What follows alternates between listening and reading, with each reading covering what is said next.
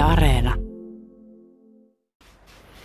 Joo, Lounaispuiston grilli heräilee alkavaa viikkoa. Korjaustöillä täällä pistetään ulkoasua ehommaksi lakkaamalla. Hyvää huomenta yrittäjä Mirjama Mäkinen. Hyvää huomenta, kiitos.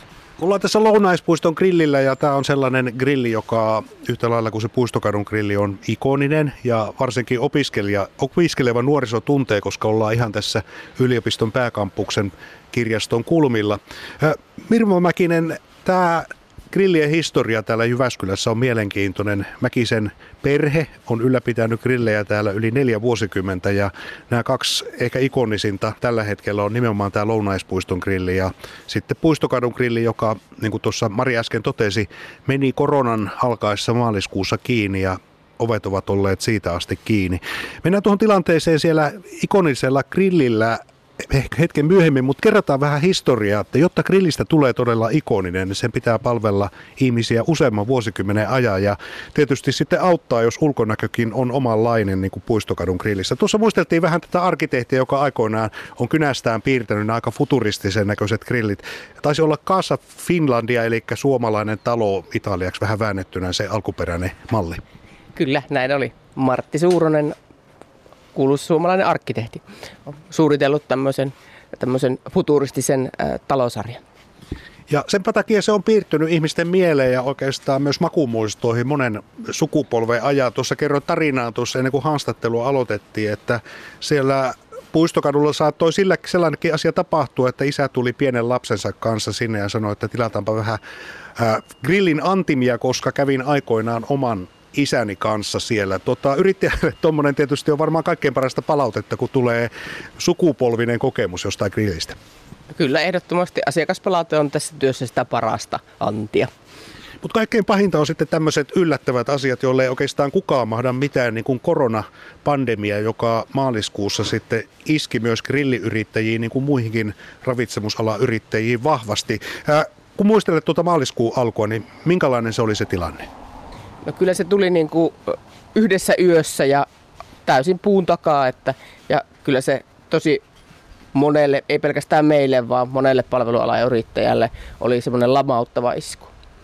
Lamauttavaa ja varmasti siinä meni jonkin aikaa puhallellessa ja sokkia torjuessa, koska itse muistelen sitä maaliskuun loppupuolta, niin oli vähän semmoinen, kun olisi tieteiselokuvassa, olisi pommi räjähtänyt, kaikki ihmiset oli Jyväskylän katukuvasta kadonneet, ja tämä tarkoitti varmaan sitten myös grilliä asiakkaita myös kyllä ihmiset välttivät liikettä, mikä tietysti varmaan hyvä olikin, että me todellakin osattiin kuunnella niitä päättäjien ohjeita ja neuvoja, että kaikkia ylimääräistä liikkumista kannattaa nyt välttää. Ja tietysti sitten joudutte miettimään, että miten tästä eteenpäin, kun taisi olla aika selvää, että ihan samaan tapaan ei pystytä liiketoimintaa jatkamaan. Niin kuinka kauan se funderaus aika kesti, eli kuitenkin pystyitte pitämään kaksi grilliä, tämä lounaispuisto ja sitten tuolla Vasarakadulla toisen grilli 21 toiminnassa, niin miten se prosessi meni? No niin kauan kuin me saatiin jatkaa normaalilla tavalla, niin tokikin pyrittiin jatkamaan, mutta, mutta sitten ruvettiin heti suojaamaan henkilökuntaa. Ja, ja sitten kun saatiin tieto tästä takeaway-myynnin ja että saadaan jatkaa takeaway-myyntiä, niin se oli se, millä, mikä meidän veneen piti sitten veneen piti sitten pinnalla ja, ja ihmisten täytyy joka tapauksessa oli tilanne mikä hyvänsä, niin täytyy syödä. Ja siinä mielessä tämä sato meidän laariin, että, että me pystyttiin järjestämään turvallisesti semmoinen takeaway ruoan tilaaminen ja meiltä haku. Tietysti asiakaskuntaakin piti vähän varmaan herätellä, että moni, moni siinä käpertyi alussa ihan omaan kotiin ja mietti, että voiko tältä poistua ollenkaan. Niin tapasitko sinä sitä, että ihmiset tuli kysyä, että voiko tänne tulla?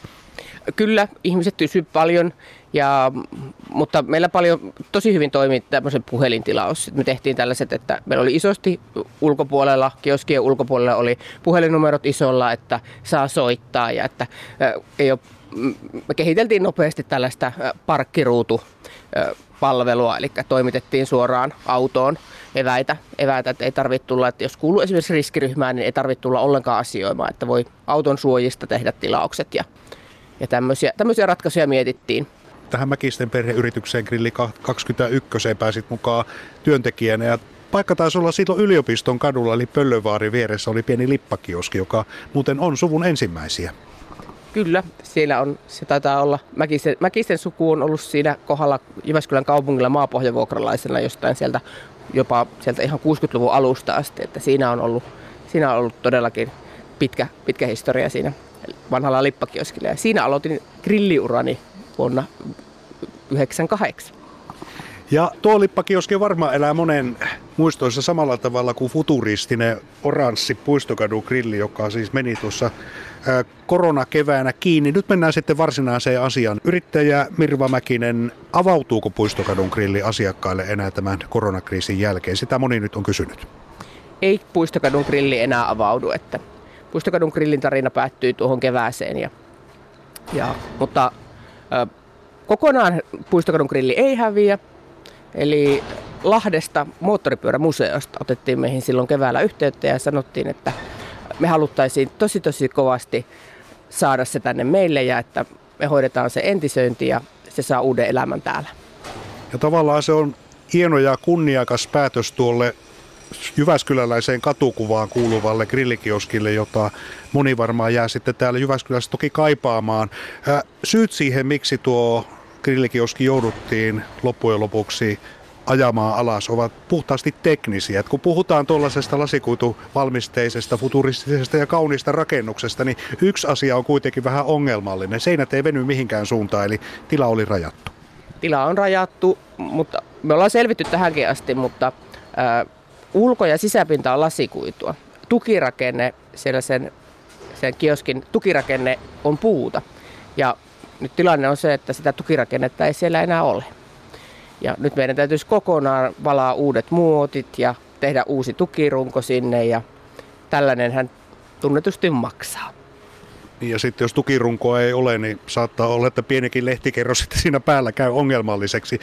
Mirma Mäkinen kuitenkin tuossa sitten tämän ikään kuin sulkemisen jälkeen tapahtui kaikenlaista ja palataan noihin koronan alkuaikoihin. Silloin yrittäjät löysivät toisiaan ja muun muassa tämän Puistokadun grillin osalta tuli tarjous, joka, johon joudut sitten valitettavasti toteamaan, että kiitoksia ei. Eli yrittäjät ja asiakkaat kyllä kaipasivat tuota grilliä ja keksivät vaikka mitä keinoja sitten sen pelastamiseksi.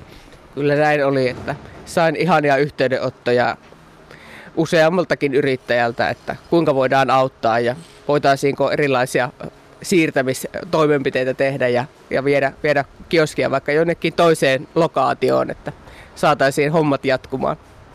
Nyt siellä sitten varmaan käy liikenne jonkin aikaa, kun ihmiset käyvät ottamassa selfie-kuvia grillin vieressä itsestään. Ja tosiaan sanot, että Lahti on sitten tarjonnut auttavan kätensä ja kodin tuolle grillikioskille ja siitä tulee siis osa moottoripyörämuseota. Kyllä näin on. Lahden moottoripyörämuseosta on meille oltu yhteyksissä ja sieltä kovasti haluttaisiin. Ja jotenkin, koska se on liike, kioski ollut, se on puistokatu on vanha ohikulku, Jyväskylän ohikulku, ohitustie ja siinä on tien päällä liikkujat pysähtyneet vuosikymmenten ajan, niin jotenkin on ihan sopivaa, että, että tuommoiseen niin liikettä historioivaan paikkaan kioskikin päätyy.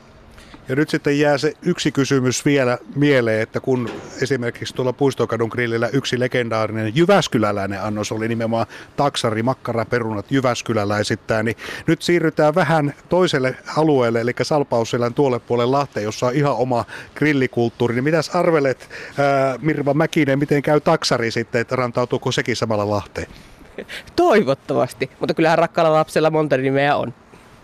Näin on. Vielä lopuksi tästä koronavuodesta, eli tässä vaiheessa eletään sitä vaihetta, kun Suomi on pikkuhiljaa yrittänyt avautua. Elokuun alku on tuonut tietysti vähän jopinpostia sen suhteen, miten esimerkiksi tämmöisiä isoja tilaisuuksia pystytään järjestämään. Ja tässä viikon vaihteessa jouduttiin toteamaan se tosiasia, että rallit muun muassa Jyväskyläläinen kesän tärkein tapahtuma oli ohi ja sitten sitä tietenkin korvattiin niin paljon kuin voitiin tällä elektronisen rallin kilpailulla ja järjestettiin muuta, mutta konsertteja on jouduttu perumaan.